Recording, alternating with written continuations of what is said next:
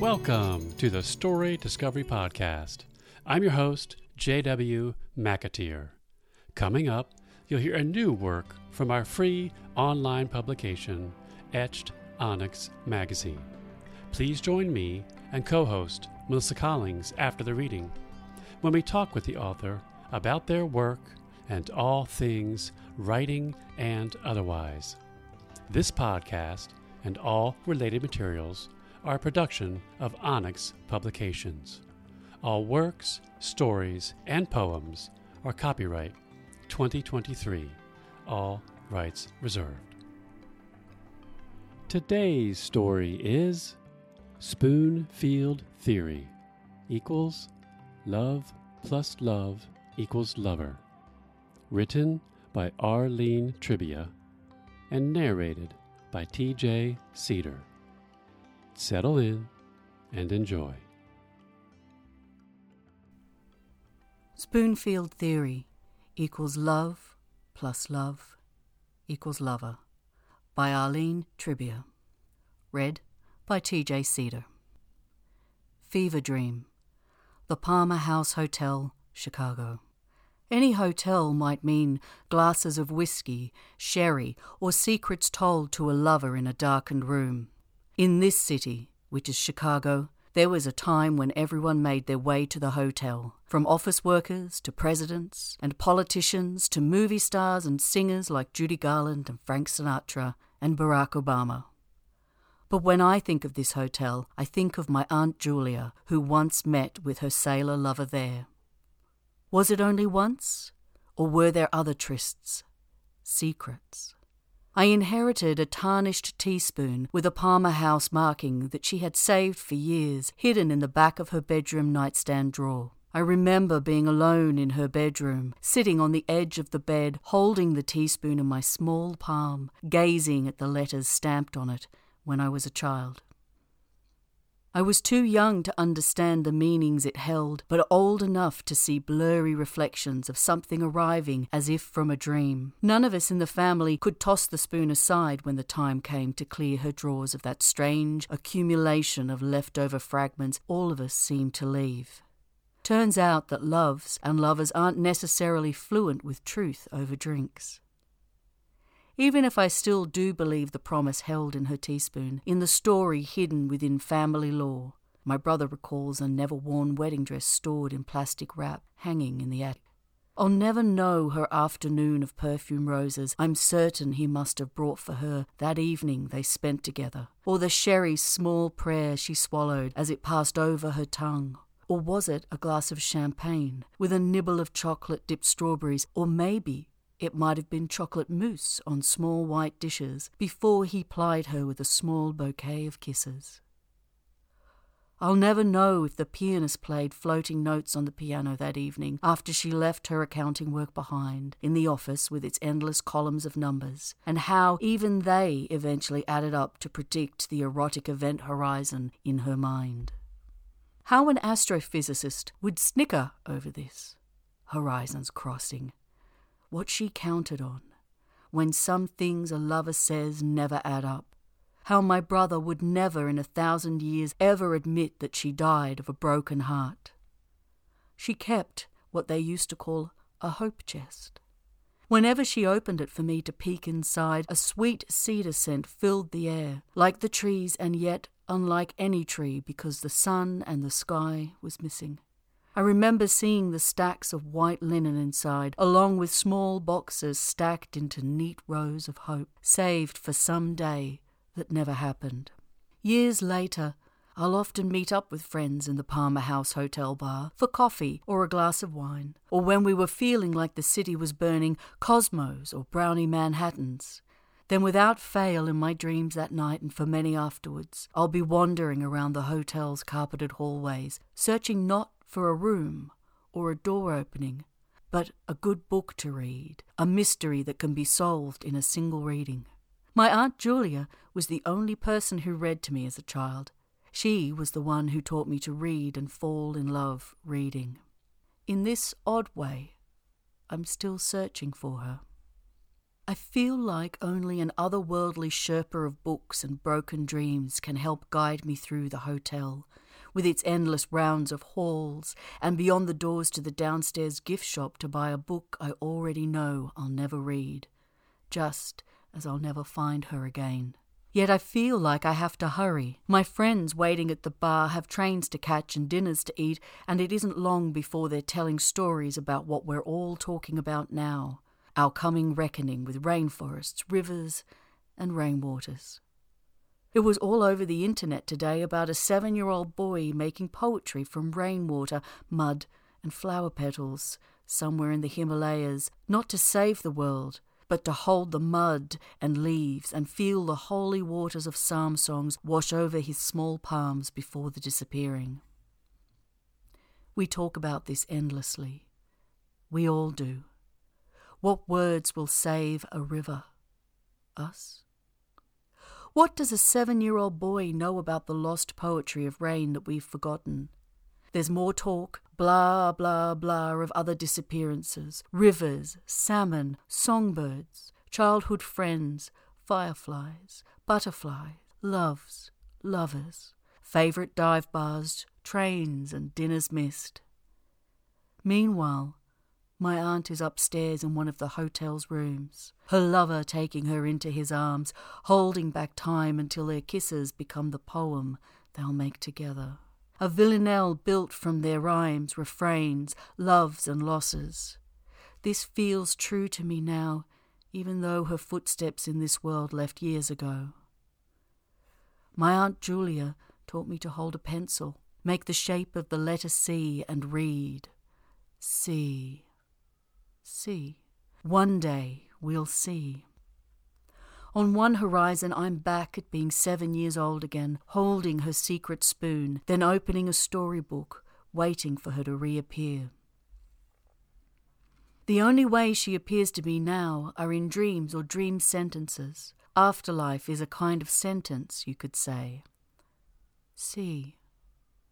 I'm writing this, you're reading this, and then on some future horizon we'll dream about the rain, the lightning, the clouds. How beautiful it is to remember, even misremember it.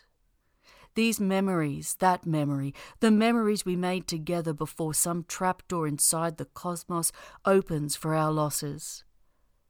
Then here we are, reimagining love, falling into it like taking a dive into a swimming pool or gazing into a spoon on a summer's day when the rain's falling kisses feel both soft and warm and maybe even a bit sweet as the sun's light passes over us. And for a few seconds, it's kind of like a fever you're just beginning to feel coming on.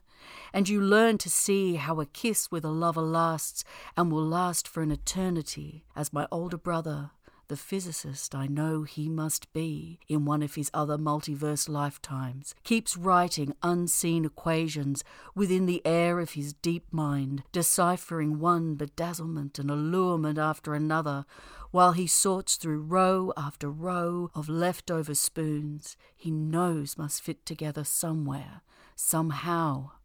Say, like a lost love who arrives like a wonder, a surprise, sleepwalking through desire just to be held and spoon with a love again and be loved in this otherworldly dream before our secrets flare, then disappear.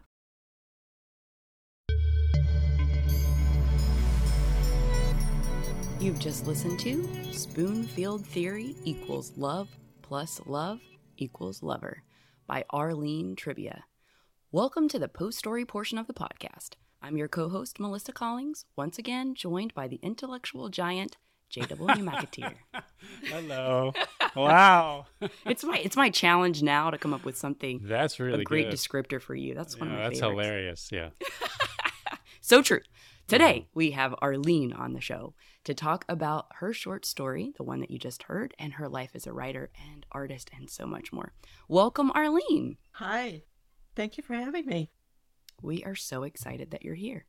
Arlene is a multiform creative who is intrigued by the human mind and the story behind just about anything and everything. She loves to be surprised by mental creations, new meetings, and the wonder that's at the core of humanity. So let's find out more. Who is Arlene Tribbia? Are you That's your asking? cue. That's Yes, my that's cue. your cue. okay. okay. Okay. Who is Arlene Tribbia? Oh, um, I have to say that ever since I was a child, I've always been either making something or daydreaming about something or dreaming about something. And basically, I feel like I've been exploring the imagination, the imaginal realm. Mm, I love that. yeah. So, what else? Tell us a little bit more about yourself. Where are you from? Well, I grew up in Chicago in a small town called Hegewisch, which is actually on the south side of Chicago. And I lived there for most of my life. And then we moved to Florida for a while. And now we're here in Portland, Oregon, because our kids are here. Well, they're growing, they're adults, but so so we Hmm. followed them we followed them here and here we are. And what I find is every city has a particular vibe that evokes different kind of creative responses wherever wherever I am, and that's what I find. I don't know if you would call it perplexing, intriguing, vexing, interesting, fascinating. It's just it's it's amazing to me how a life a life can unfold when you live in a different city. It just it has a different vibe, no doubt about it. The, Yeah. envi- the environment, yeah. Yeah, well, the built environment, and then you have the people environment, and then you have like the weather environment. All those things kind of create a special place, I guess, everywhere. Yeah, yeah, it's so true.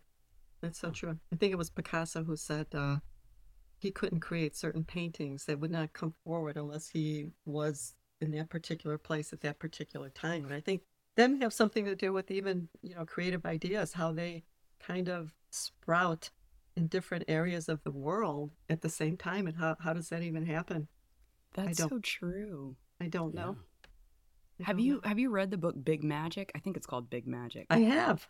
Well, that ha- reminds me that of the what you're talking about is like big magic, where the, these ideas come at certain times, Yeah. and they're they come to different people, and like they're not accepted, they go to somebody else. I thought that was a fascinating way of I did too. I thought that presenting was an idea. Yeah, I thought that was her explanation of that was was completely true and fascinating. That ideas are out there. We have to kind of we have to kind of uh, be there, be available Yeah, for, for them. Because if you pass it by, it, it's like I've got to be here. I've got to be expressed in this world, so I'm just going to go to somebody else. And Yeah. so True, true. Huh, Yeah. fascinating. yeah it's it's very interesting that book is interesting but it a lot of what you um the vibe that you're giving off arlene reminds me of that book and the ideas and how because you you're more like an idea person and um from what i gather so far Yeah. Yeah, I do, I do, I do love the ideas. I just want to mention, uh, maybe a little bit earlier in your podcast here, the Creative Act: The Way of Being by Rick Rubin. I don't know if you've seen Ooh. that book. Mm-mm, no I have not. it takes big magic it amplifies it amplifies the What is it called things. again? it's called the the creative act the way of being and i discovered him through a podcast ezra klein's podcast i believe or i don't know malcolm gladwell i'm not really sure but Uh, Um, Malcolm. oh i yeah but what were you saying jw no, Malcolm. He's just he's a big idea guy. he is Oh, i like his books too Yeah. Well, let's talk a little about this story. How did you come about writing it? Where did it come from? Is it personal? Like, you know, I assume it's uh, somewhat. One It of is. is laughing. I don't know why. it is it is she's right she's right she should laugh it is personal but it's fictitious she knows I she's like me I she didn't i was the right way. quietly laughing I know Yeah, you were muted, but I could see it. no, no, she's she's absolutely right. Yeah, yeah, yeah. Anyway, it is. so it is. tell us about is. Well, it you know it started as a poem. Actually, really hmm. it did, and I find that a number of things start with little seeds of ideas. Like you said, I guess I am an idea person because I will have notes in my iPhone. I will have notes in my notebook. I just take everything down because I never know what will turn out to be a good idea, what will evolve. And so that particular piece did become uh, something larger. And in Hmm. fact, I had another piece that started as a poem and I turned it into a longer short story that was just published last year. So, I mean, you just don't know. I keep fiddling with things. I I go Yeah. back and forth. I keep revising, and you know, so That's great. Yes. Well, so the idea for the poem then, the spoon imagery. the spoon. Yeah, it's Yes. the spoon. That was Yes. that was a poem. That was a poem about my aunt, which is true, and I do have her spoon. Oh, okay. cute. Yeah, and in fact, So- when I, I I I was at the Palmer House and I met um the person who gives who used to give tours there of the Palmer House, and I told him that my aunt, you know, had saved a spoon. He said, "Well, we won't, we, we won't hold her accountable to that." But Oh. uh, it was just a precious, very precious. I've always wondered about it. It's been a mystery. That spoon of hers has always been a mystery. So I just used it as a, uh, you know, a little seed jumping. Oh, point. yeah. so this was like a spoon that she stole from the cafeteria or from a place where you eat there or something, not Well, from. it's mm, how can I explain this? Mm, Without it It's is a it is- dicey it's- area. It's it's it's it's. I I would say she kept it as a memento of a time, and this is again this is probably the fictional part. Like, why would she keep this particular spoon? But it's you know family histories become embellished and forgotten and remembered, misremembered, and this may be one of those particular times when that happened. But I think more importantly, which I found fascinating as I was journaling, and I would recommend all of your listeners who write or paint or anything to journal. Hmm. Uh, Julia Cameron's uh, Morning Pages, The Artist's Way, three pages a day, really helps immensely with that kind of um, creative process. But anyway, the Hmm. the um, in the story, the letter C, that that holds really meaning for me. When I was journaling, I discovered that I can still see that index card that I held in my little hand with those pencil marks. Wow. That that they were kind of illuminated. I would say that I was surprised at how this came from a pencil. Huh. You know, it it's like the end of a pencil when you're a child. It's like this came from the end of a pencil, and I've just been. I think I've just been following those that line for my entire life. Any kind of line, like a drawn line, a written line. Interesting. Fascinating. Yeah. Yeah. Well, don't was you just- two? Wait a minute. Don't you two do that? Just- No, you're weird. really, really? Are you guys outliners? Are you guys outliners? no. Well, hybrid. Huh? Hybrid. Oh It- gosh. I I used to not be. I was a hardcore pantser, and then I had to revise so many times that I decided to plot a little bit more. And so I don't know. I I think there's benefit to both, but I don't like to be restricted too much. I'll put it that way. yeah, I agree. Yeah. I agree. But Yeah, I the am fun not. is in the discovery. right? Yes, yeah, absolutely. yeah. absolutely. And Huh. yeah, if you're limited by an outline or by, you know, then I think you're doing it wrong because you have to give room to the creative genius. You really Yeah. do. And both aspects have their advantages and disadvantages. And people are pretty adamant. The pantsers and the outliners, they're both like, no, my method works. No, my method works. But Yeah. Right. and I like JW's the hybrid. That's probably that's probably Yeah. yeah. a great I way was- to go. I was reading an article the other day about somebody who had won an award, and he said he had outlined all the time, but then he followed Stephen King's method of just taking this idea and just like your line, following it wherever it went.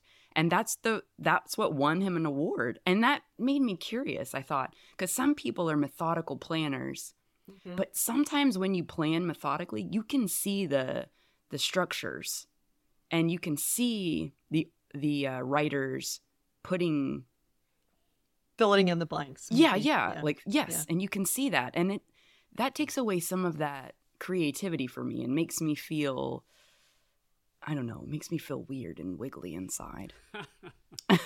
Yeah, that's strange, but it yeah. does. I was thinking about just this the other day, but yeah, okay, let's continue back We to are- we before are- this, they this show has discover. already been like derailed. I, I don't know, I Yeah, know, derailed. And yes, I try to keep it I off of myself before people realize how strange that I am. So let's talk about Arlene's strangeness. Okay, but you know, you know, I did want, I did want to say that that um, when you do not outline, when you choose not to outline a story or a novel or anything, you will go down roads that probably lead to a dead end.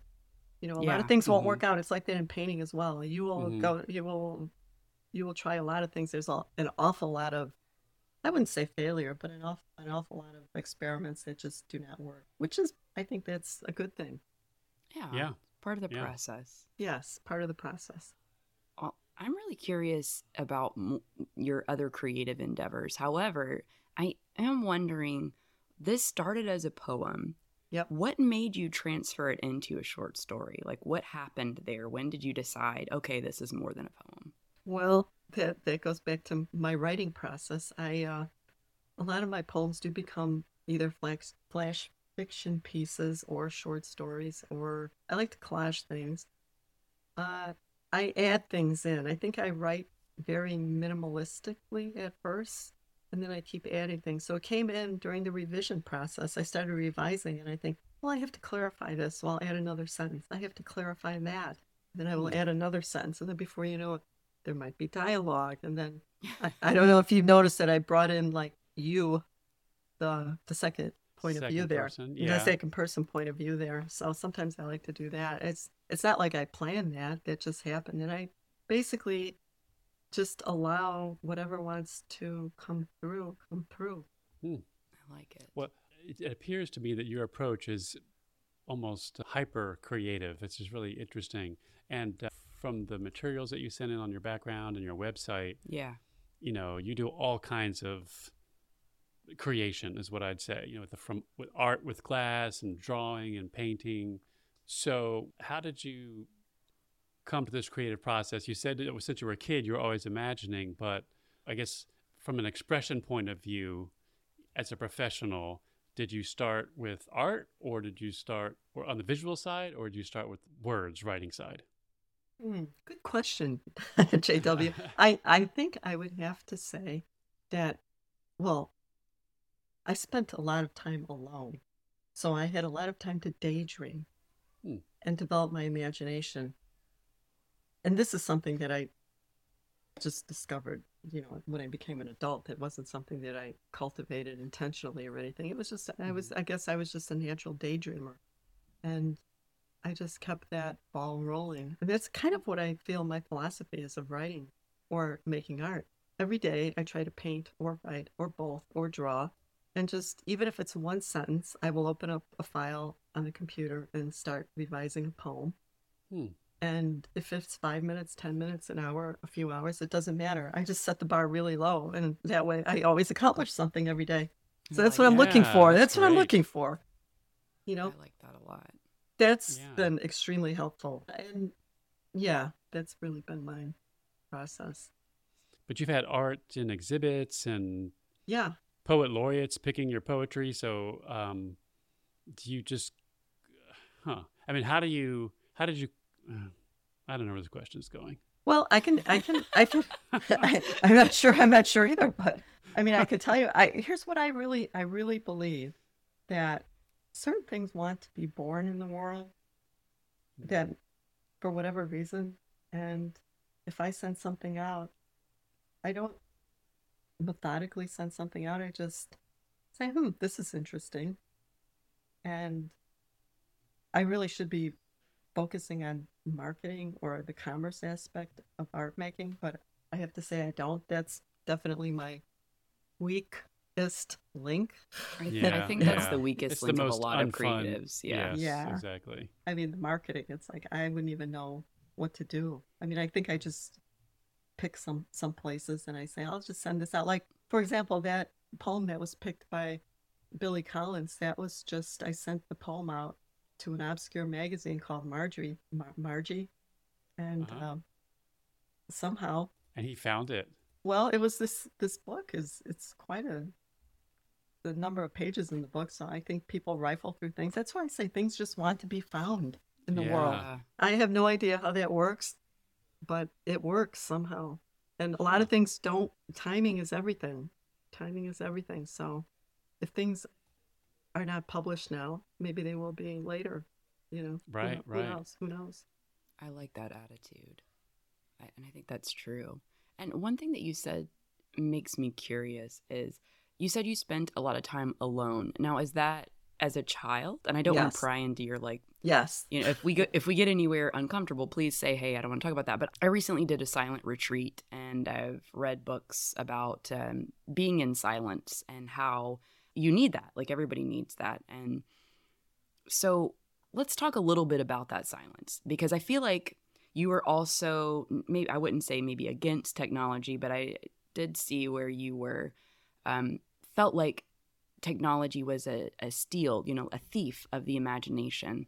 And so I think those two things kind of go hand in hand. And I think that's very curious. It's been on my mind a whole lot lately. So do you feel like being alone, maybe withdrawing some, was beneficial to your creative process? Definitely. Definitely being alone with my imagination. And and I wouldn't even call it being alone because like I said, I was a daydreamer. I would go places. I've Yeah, never yeah. felt lonely or alone. I mean, I Hmm. just I just enjoyed the aspect of discovery. And I think I mentioned to you earlier, or I had written something to you that my mother worked nights, so I was alone. Um, my brothers were there. They were both older, but you know, Hmm. they're, they're they have their they would either they would either torture me or No. or Ignore I don't mean I don't mean that, that they wouldn't torture me, but you know they you know how, how kids are older Yeah. brothers they but so I really had a good uh, a good time with my being alone with my imagination. And I would say back to Melissa's idea of going on a silent retreat. I mean, I admire you for having the ability to sit with your thoughts and be in silence and, you know, not say anything. If anyone who's been in a class with me, they know that I'm a talker and I have been since grammar school, but I have no problem. I have no problem just, you know, not uh, talking for hours at a time when I'm alone. But, and Yeah. maybe that's why when I get around people, I just, you know, I talk. Yeah, it's there's a balance. I mean, I Yeah. I being silent is not for everyone all the time, of course, you know, but I found that to be a truly transformative process for for myself personally. It was things coming together that I just my mind had been so frazzled before with all the things, you know, all the things of life and constantly, you know, if I'm in line somewhere or if I have a downtime, I pick up my phone. I'm Mhm. con, you know, like let me check Facebook. I actually don't check Facebook that much, but um, you know, I, I, social media's never mind. We won't go there. But well, we anyway, could, we could. We, I know, yes, I know. But I think- distraction. it is Yeah, distracting, but yeah. distraction. We Yeah. live in a time where people are always they're afraid. Not everybody, but a lot of people are afraid to be alone with themselves, to be silent. And I wonder, do you have any someone who's not afraid of being alone? Do you have any advice for somebody who might try doing that for developing that muscle? Because I think it's a skill. I think you would be better off giving that advice, Melissa. You're the one who went to the silent retreat. So I'm just, I'm a I just- weirdo. I'm a weirdo. just, I mean, I, I, this is a question I, I, I have to ask, but um, if you feel uncomfortable, but I wanted to know, like, when you're silent, things come up, like you said, and yeah. that is because you don't have a pencil, right? You're, you're not drawing or painting or writing, right? You're alone. Are you meditating? I allowed myself to paint. Oh, okay. So then, okay, and, and write. yeah. I did not Okay. write um m- most of the time. I did not write for the purpose of my usual fiction. Yeah. Okay. Um but no yeah, I mean things do come up. Yes. In Ignore that them. silence. Ignore them. Say, go away. I'm doing this now. No, I mean sometimes in the silence when things would come up, Yeah. I would just e- embrace it. But like I I like I said I truly am a strange person. So I meant the if- critical voice. That's what I'm talking about. If the critic, if the critic comes in when you're painting or writing, which Yeah. I well, have that with, yeah, and I just Yeah. say, go away now. We're not. We're not later. exactly Right, yeah right. you you have i work through those things like why am i having those feelings you know and get to the core of it because i think everybody there's everybody has a reason for being here and you know feel free to cut this part out if i get too um too philosophical here but i think everybody is here for a reason and everybody should be celebrated. And so and but we ride this roller coaster of feeling good about ourselves and feeling not so good about ourselves. But ultimately underlying it all every day i ultimately like myself. Sometimes i'm irritated with myself you know and i like mm. i want to get away from myself you know but ultimately i feel i have worth but i feel like everybody has that same worth. So that's where that comes from. So that being alone with that critical voice is for me okay because I'm able to talk through that, you know, and I'm I'm ultimately that's not shaking my confidence. And I think it's important to be able to work through it because then you don't have that fear of it coming up. Hmm. What do you think, Arlene? I think that's fascinating. I think that's definitely true. It's definitely true. My my impulse is just to say, is to ignore that voice while I'm creating. Otherwise, otherwise I would be uh, I don't know what I would do. I just I just ignore it. It'll probably if I went to a silent retreat, it would all come out. all these all these ignored ignored critics would would No, tell. I think you'd be able to Yeah. handle Yeah. it. Yeah. But I yeah, they can take you over. I did want to ask, and I did want to. Uh, I was wondering because both of you are writers. Do you feel called to write, or is that something that you know you grew into from childhood? I know, JW. Well, come on, I'm you. just laughing because you warned us about this. I know, I did, I did, I, I did. But I'm curious. I'm curious if you're like me at all. You go first Who me or Um, JW? JW, JW, yes, yeah. yeah. because I'll talk a lot. I have to be careful.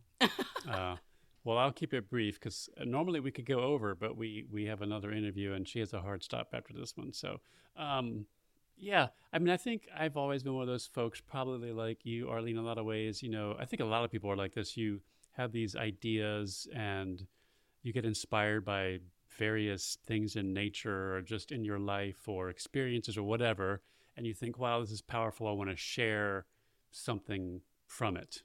Mhm. and maybe it's painting, maybe it's writing. I don't know. Um, so yeah, I, I would say that's kind of my experience. And on the writing side, have I always wanted to be a writer? Not necessarily, but language is an easier way for me to express and communicate and share than like visual arts. Okay. So, Melissa. Yeah. Um, I think that's a good answer. I, when you said, do you feel called to write? I Mhm. don't. I've never felt called to do anything in my life, except I have had the call to be open to whatever is in front of me. And so that is where I find myself in this life space is open to writing. Uh, right now, I enjoy writing more than a whole lot of anything else. Um, creative, and I'm a I'm a painter. I'm in medicine. I love all of those things, but right now the door is open for writing Mhm. and and I'm enjoying that phase of my life. Now I don't know how long the door was going to be open. Maybe it'll this is where I'm supposed to settle. I don't know. But I am just open to being here right now. Okay. Now back to the interview. Maybe you've already answered this, but do you have a different mindset or approach or feeling that you're trying to get out of folks? Does it change when you're creating something visual versus something written? I love this question. Well, poetry is an entirely different ballgame than, like, say, writing an essay, I think. Mhm. Certain elements of it are similar, but poetry, I feel that you have to, or at least I feel like I'm invited into a certain space. Can't just get in there. Hmm. I mean, I couldn't just say, I'm going to write a poem today. That's not how that works for me. Yeah. That's not how that works. But uh yeah. So it's all it's all different. It's it's just different. It's like inhabiting different spaces. I guess that's the Mhm. best way for me to describe it. When I paint, there are a lot, you know, you're looking at different materials, you're you're um a lot of different decision making things come in to play. Whereas in Yeah. write, whereas in writing I kind of just follow the line and see. Well, um, okay. And so then the whole Library Congress poet laureate Uh-huh. thing, Uh-huh. I think uh, listeners might want to know about that. The um, Poetry 180 project. Can you tell us a little bit about that? So let's let's clarify that th- one of her poems was selected by the former po- poet laureate Billy Collins, included in the Library of Congress Poetry 180 project. So, because that might be confusing to listeners who might not know what we're talking about there. So, Okay. tell us more. Well, uh, as far as I know, each poet laureate is maybe I'm getting this wrong, but kind of responsible for promoting poetry across the country and you know around the world if they're Mhm. lucky. But so they pick a certain way of doing that. Like they will go uh, visit communities, they will do workshops, they will. Uh, I don't know, create this Poetry 180 website, which is for the it's it's for 180 days of the school year to introduce students in to Hmm. in, into the poetic uh, realms. And I think he suggests that when they have morning announcements, to just pick a poem and have the students listen to it, even Ah. if you don't understand the poem. I mean, that's the thing about poetry. You don't have to understand it. You just kind of let it wash over you if you don't understand a poem and read it twice. And you may never understand it. I think there's an inherent kind of mystery built into so many poems. In fact, and you might find this, you know, both of you might find this to be true, that if you've ever been in a reading um, workshop or critique group, that everyone sees something different in your work. Yeah. Yeah. And you just like, like, whoa, I didn't mean that. Yeah. Yeah. exactly. but that's cool. and and and actually yeah i mean it's and you are not the best and i will just come out and say this that the writer or the artist is not the best judge of their work because this particular dare you? yeah well this particular poem was actually i you know i was meeting a friend for coffee and she said you know you should send this out and i was like oh really so i would never maybe have even sent it out if she didn't suggest that Wow. we would get that's so nice. that's how I say things kind of work their magic in the world without us even even having to force it. I think if doors are closing, that that that that may be a sign that either you need to go back in and revise and do more Hmm. work. And, you know, Yeah. You know. sound like a lot like, um, and I, I know Melissa mentioned Stephen King already, but in reading his, some of his books, he he's like a translator. Like he doesn't cl- he doesn't take credit for the ideas that come out. Yeah, He basically says like, I sit down and this stuff just shows up, and I'm Yeah. I'm like Yeah. the conduit. yeah, Yeah. And yeah. um, Yeah. it sounds a lot like what you're saying. yeah. I think that that's uh, that's definitely a part of it. I mean, I couldn't possibly do all this on my own. I couldn't possibly. you have. I couldn't possibly. Well, I, I, like I said, I've had help. I've had, you know, definitely. The world is my muse, basically. I've definitely had a lot of help. I mean, so Yeah. All right, Melissa. Well, maybe a couple more questions, and then we need to wrap this up. Unfortunately. Okay.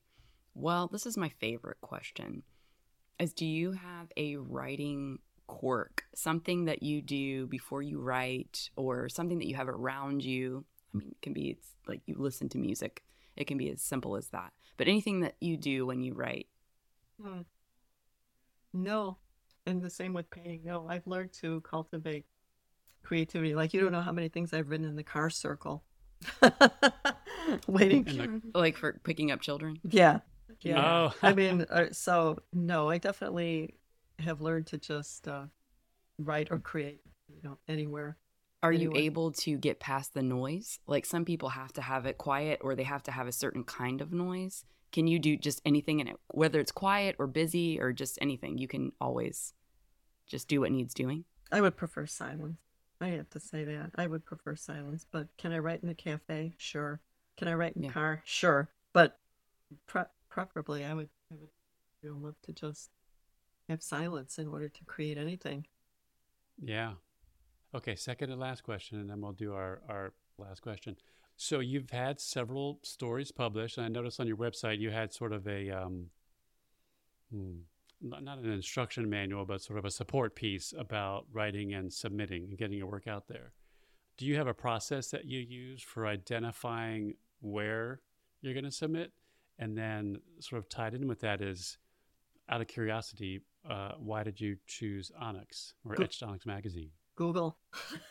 Google is Google's your method? Google is my method. Google is my method. And and the I- Google, yeah, and Submittable has that. Discover. Um, right? you know that I use that. I mean, I just try different things. I look at, uh, I I will look at the bat of best American short stories. I will look at Poets and Mm. Writers magazine. I will look anywhere just to see like where I could send things. But then I and then of course I write it down. You guys, Arlene, you should submit there, and then I don't. And then you know, then the next round. Yeah. Yeah. Yeah. Yeah. Well, and so why did you decide to submit to us? Well, because I never, I, I thought it would be interesting to have my short story, my, well, it's a flash fiction Yeah. hybrid kind of thing. I thought it would be Mhm. to hear it read. I think that that would be just fascinating. I've never done that before. Yeah. Yeah. I- Cool. Okay. Yeah. Yeah. Why did you curious. Why did you pick it? I'm curious. oh, Because we liked it. Oh, so I mean, you had a lot. You had you have a lot of a lot of uh, people sending things in. yeah, we have a good amount. Yeah. We do. Yeah. It's fun. Yeah. It's it's so great to even when we you know have to turn pieces down. I always try to tell people how much we appreciate having the opportunity to read their works because it takes a lot of effort to, um, especially for new writers, and we're trying to help new writers too. Um, you know, get your works out there and put them in front of other people, and they you know semi judge them right by accepting them or not. And so uh, Mhm. we're just thankful for that opportunity. Mhm. So Yeah. anyway, okay. Definitely. It's always fun. I like knowing that answer too. And I think it's a big draw to have the different aspects of this podcast. You know, do you get to talk to the author and then hearing your work aloud? and Yes. it being interpreted by somebody else. It's like we were talking about earlier, you know, having um, how people see it. A friend of mine had her audiobook just read, and she said, I never would have thought that anybody could take it that way. And the, the Huh. narrator had taken it to a different place, and she liked it, but yeah. it just wasn't what she had had in her head, which was interesting. So Yeah, that is. I think that's great. Well, shall we dive into this last question? Yes, indeed. So, Arlene, uh, the last question, no pressure, is share a piece of writing advice that you have or a writing reference for any new writers that you wished you had had or wish you had known when starting out. I would definitely say you have to ignore the critical voices. And even if one person, like if you have a teacher, if you're in college or in class, one teacher should not be the uh, the person who thwarts your dream of being a Mhm. writer. That's what if that's really where you feel you're going. And again, like I said, if you're in a, if you're ever in a critique group, a writing workshop, you will see how everyone has a different idea, and that particular teacher, critic, book reviewer has an idea that may or not be true. I So, think that is yeah. a great piece of advice and something we haven't talked a whole lot about Mhm. is getting past the criticism Yeah, as because you can we as humans tend to focus on the negative right. and one person can really destroy you. You can have a bunch of people like something, but that one person who doesn't like it can really just bum you out. And yeah, you'll think about that Yes, one right. that one you later. will, yes, Yeah. and you can let that kind of crush you. And uh, I had somebody recently read a piece of mine, and other people had loved it. She ripped it to shreds, and it Aw. it kept me from it kept me from moving forward for a few days. Yeah. And I thought, you know, I think that's beautiful advice, Arlene, is to not let that that one piece of criticism keep you down. Yeah. I agree. Great. I would like to apologize for that person who did that because that was that was not that Oh. that was not nice. I mean, that was. oh, I feel like she it- it Wow. actually was well meaning. She's just Was it? Yeah, it, it was. I mean, I tough it- love. yeah. You know, some everybody critiques differently too. They have a different manner in critiquing. So you kind of have to hear what they say, what they mean, rather than what they say as well. And mm-hmm. I just, I, you know, sometimes you get attached to your work, and you're like, I like it that way. What are you talking about, you Right. incompetent boob? You know. yeah, that's true. But it is a projection. You know, they are projecting themselves onto your work. So she probably has a very critical voice. yeah. well. Mm, yeah. interesting. It's just That is- yeah. yeah, it's just unfortunate that you had to be there to receive it. Well, I think I'm, All I'm following your advice there. You know, I'm not going to let good. just one person, Go you know, get good. get me down, and I don't think anybody else should either. So thank you for that, and thank you for this interview. It has been a delight. Well, thank Yeah. you for having me. I really appreciate it. It has been fun. good. I'm so glad to hear that. We really do try to make it fun. Yes, you did. Good, good. All right, Arlene. Well, thanks so much for coming on the show. Uh, we're so thankful to have the opportunity to read your work and to share it on our website and in the podcast and everything else. So I hope our listeners enjoyed it and enjoyed hearing you. And we look forward to seeing what else you create. Well, thank Yes. you, JW and Melissa. It's been great. Take care, Arlene. You take care too. Thank you very much for listening. We hope you enjoyed the show. If so, please do us a huge favor and give us a rating on your favorite podcast app. Also, be sure to tell your writer friends. Ratings and word of mouth are our best tools for expanding the reach of the magazine and podcast. The Story Discovery Podcast is a free, narrated podcast of works that appear in Etched Onyx magazine. Edited by J. W. McAteer, all stories and poems are available at onyxpublications.com. That's O N Y X publications.com. If you're feeling extra generous, you can support us at patreon.com slash onyxpublications or buymeacoffee.com slash onyxpublication with no S. As a nano publishing house, we are always looking for new works to showcase.